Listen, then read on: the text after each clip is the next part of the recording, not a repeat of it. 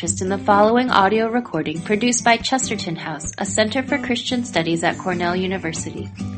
Support for Chesterton House comes entirely from listeners like you, and we invite you to help us continue making the recordings of past lectures available at no cost through a donation to the ministry. You can find additional resources and make a donation at www.chestertonhouse.org. This audio recording is copyrighted and unauthorized duplication is prohibited. Okay, we are having questions, is that right? All right, Dave. Dave was just full of questions, or he's hoping you are. So, what thoughts do you have? Yes. Um, I just find this whole way of organizing things really helpful, and, and, in, some ways, I read this book by a guy named Sutton, where he, where he talks about five parts of the covenant and so forth. There's a breadth about yours and a, and a kind of, especially when you go on into the, the destiny and so forth. And I just wondered um, whether, it, in, in coming upon this, what this has meant to you personally in terms of your your life and your perspective. I mean, when I somebody mentioned predestination earlier, and when I when I finally glommed onto what that really was all about, I felt like almost a second conversion in that, and I and I wondered if you if you had any kind of um, if, if there was any kind of power through your life through this this. Yeah, this good. He's asking what is what is this angle on the Bible done to me? And, you know, I think the pious thing for me to say would be that it has made me more appreciative of God and grateful and that kind of thing. And it has done that. But that's probably not the thing that has really transformed me the most. What this has done for me more than anything else, this is going to sound bizarre, but I'll go ahead and say it, is that it has made me love people. You cannot imagine how easy it is for professional religious people not to love people. is I'm, I'm not telling you the truth, Dave. The ministry, the ministry would be just great if it weren't for the people, right? Uh, and um, you know that's the reality we all we face. And um, and you know why people become academic theologians, don't you? Because they can't handle people and they want to separate themselves and become bookworms. I mean, this is it. I mean, why does anybody go study Babylonian and Ugaritic and Bizarro things like that like I did? Is because I don't want to just be in the study. I want to be in the basement of the study, separated from people. People, to me, naturally are a bother. Okay? Until down in that basement, I learned something. And that is that people are the regal image of God and that this world was made for their honor in submission to our God. And that for me to dis, to use a common term now, to disrespect, to dis the image of God is to dis God. And so I finally came to grips with why it was that Jesus could not stop talking. When someone asked him, What's the greatest commandment? And he said the right answer love the Lord your God with all your heart, soul, and mind and then he couldn't stop talking. The guy didn't ask him what are the two greatest commandments. He said, What's the greatest commandment?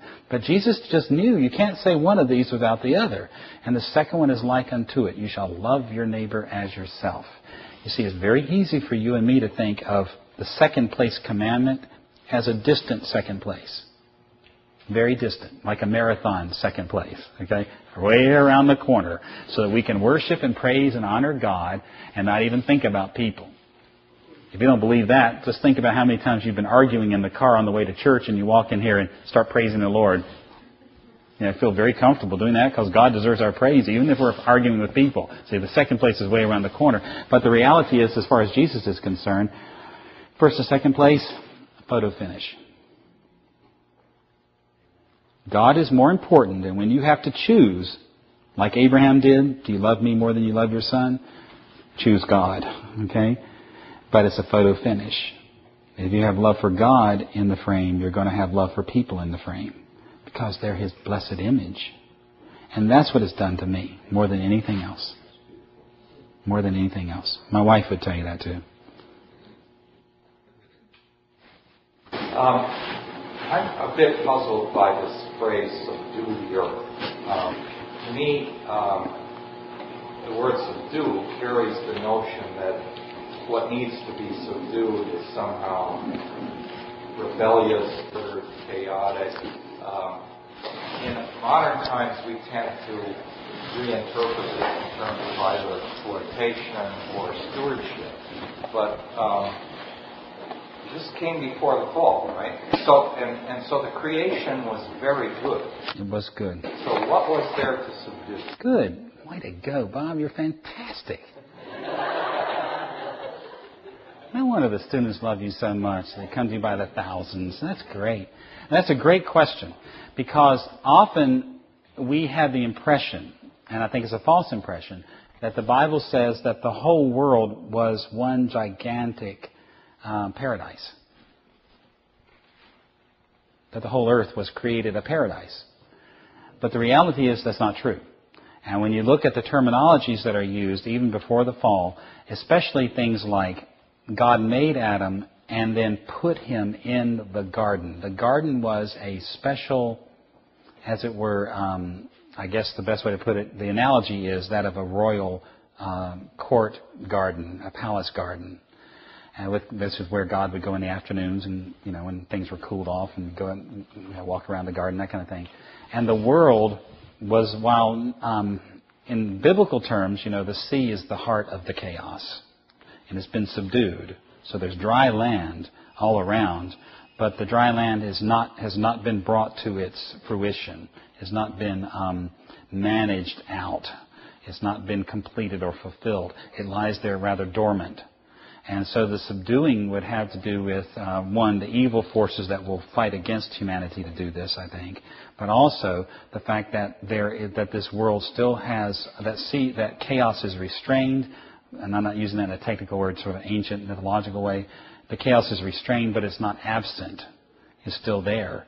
So you get the the arable land, and then you get the arid land, and then when you think about how Adam and Eve went were, they went out of the garden, and then Cain is driven even further. Even the Hebrew terminology changes as to where these people went, and Cain goes like way out into the desert lands, and this is where um, this is where you find um, even the desert in the Bible being um, described as the chaos, the tohu. Egypt was called the tohu, the uh, formlessness in Deuteronomy 32. I found you in the chaos, and the formlessness in Egypt. And the reason was because the Egyptians thought Egypt was paradise. And Israel knew that's not the Garden of Eden. The Garden of Eden is back where we're going. we're going to the land of milk and honey. This is this is chaos, which is what Moses was obviously convincing them of in Deuteronomy 32. So I think that's the notion: is that there was a job to be done, and there was going to be, in some fashion, at least on the spiritual level, resistance. You know, the serpent came from somewhere. According to the book of Revelation, from the sea, right? Where's the beast come from? Out of the sea. That's right. And so I think, even though this is now implied, okay, this is this is a little more speculative, from the sea through the uninhabited lands to the garden. And so, as you move out of the garden, I think the purpose of humanity was to turn the whole world into this garden, to make the whole world God's temple garden, palace garden, cultivated, ordered, arranged. Um, yeah, civilized. How's that? cultured. One, two is the way I saw him. So there, so you would say, the question I got in my mind is, so how did sin enter into the world then when Adam fell? I mean, was it sort of chaos out there as opposed to sin? Well, we're eventually going to get back to the question: Where did sin come from? Did God make evil, and that kind of thing, which is a theologian's issue, not a Bible issue. Um, let's just remember the basic picture, and that is when the first, when the world was first made, it was formless and void. And God, Spirit, blew across the water and began to bring order to this formlessness and voidness, right? The first three days he brings form. He deals with the tohu, making the, uh, the uh, waters above and waters below, the sky, the dry land. The last three days he puts things in those spheres, okay? And um, those environments giving then content to the emptiness that's there. But the emptiness, the, the, the chaos, the formlessness is not utterly eliminated from the world. God said it's very good. That did not mean it was everything it was ever going to be. It was just, He liked the way He had set it up. That's all it meant. Do you hear that? Because we know that in the end, Revelation 21 verses 1 and 2, we know that there's going to be something different about the new earth. What will not be there? No more sea. Who said it? No more sea. Yeah, no more sea. We're going to have fresh water, basically. I think in the ancient, well, I can just tell you in the ancient world, you know, you scientists have to deal with this. I don't have to deal with it because I'm not a scientist. I can just say it. You have to wrestle with it, okay? But um, yeah, in the ancient world, the salt water was looked upon as life-threatening because when it would back up into like the Mesopotamian valley, when it, when uh, typhoons would come and they would flood those valleys, and the irrigation ditches would get flooded with salt water, that was the pits, as it were. No pun intended there. And um, so um, they knew in a sort of very natural way that fresh water is where life comes from. And uh, the picture in Revelation is not that there won't be water in the new world. There is water, yes. Where's it come from? The river of life flowing from the throne of God and the Lamb, yes?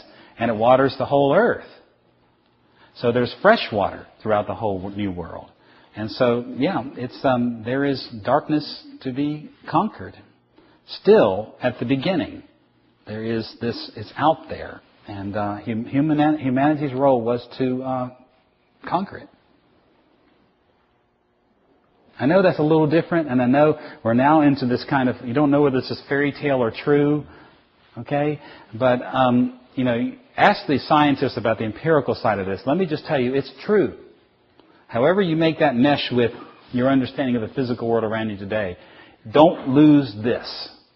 Because this is what the Bible's about. And that is the conquering of the place of the beast, of the serpent the elimination of chaos. Because when God's kingdom comes in its fullness, chaos is gone. Isn't that lovely? Because then there's no more tears. Then there's no more sadness too. And we, you know, you, don't worry. In the new world, you'll be skiing in these vast oceans of fresh water. You'll be able to ski around and scoop up water and drink it. It'll be great. And you won't say water, water everywhere, and plenty to drink and rather than not a drop to drink. What are you going to say, Dave? The, the, the idea of uh, subduing before the fall and after the fall. In fact, I'm, I'm thinking that even after the fall, it was almost impossible to subdue. Yeah, it's even it's much, much, much worse, right? Interestingly enough, the same language of subdue the earth and have dominion over it is the same language that's used of Israel's conquest of Canaan, which is really in my opinion, what the stories in the first part of Genesis are about. is to teach Israel why they must conquer Canaan. It's because it's the retaking of the world. It's the beginning over again. It's fascinating. It's warfare.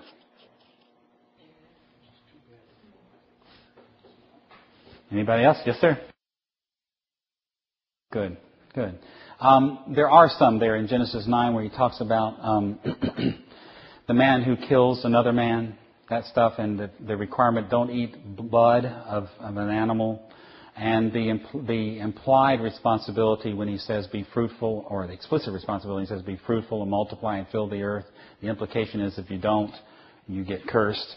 Um, so yeah, there are the stipulations. They're not emphasized, and that that we will see. We'll see that different covenants will emphasize one side more than the other. There's no doubt that that's true, but um, Never is a covenant given by God that is purely unilateral, purely without any kind of requirement of loyalty.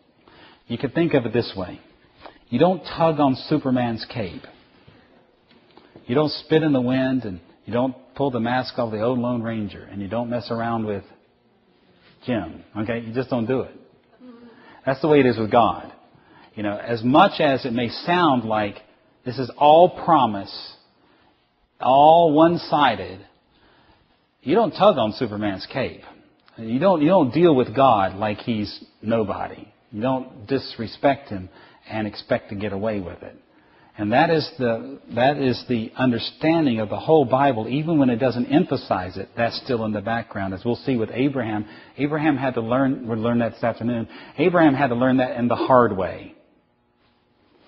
That it sounded like it was just going to be a promise, and so he felt like he could just live any way he wanted to. It was a promise. And then God had to come back to him and say, uh-uh, uh-uh. Walk before me and be blameless.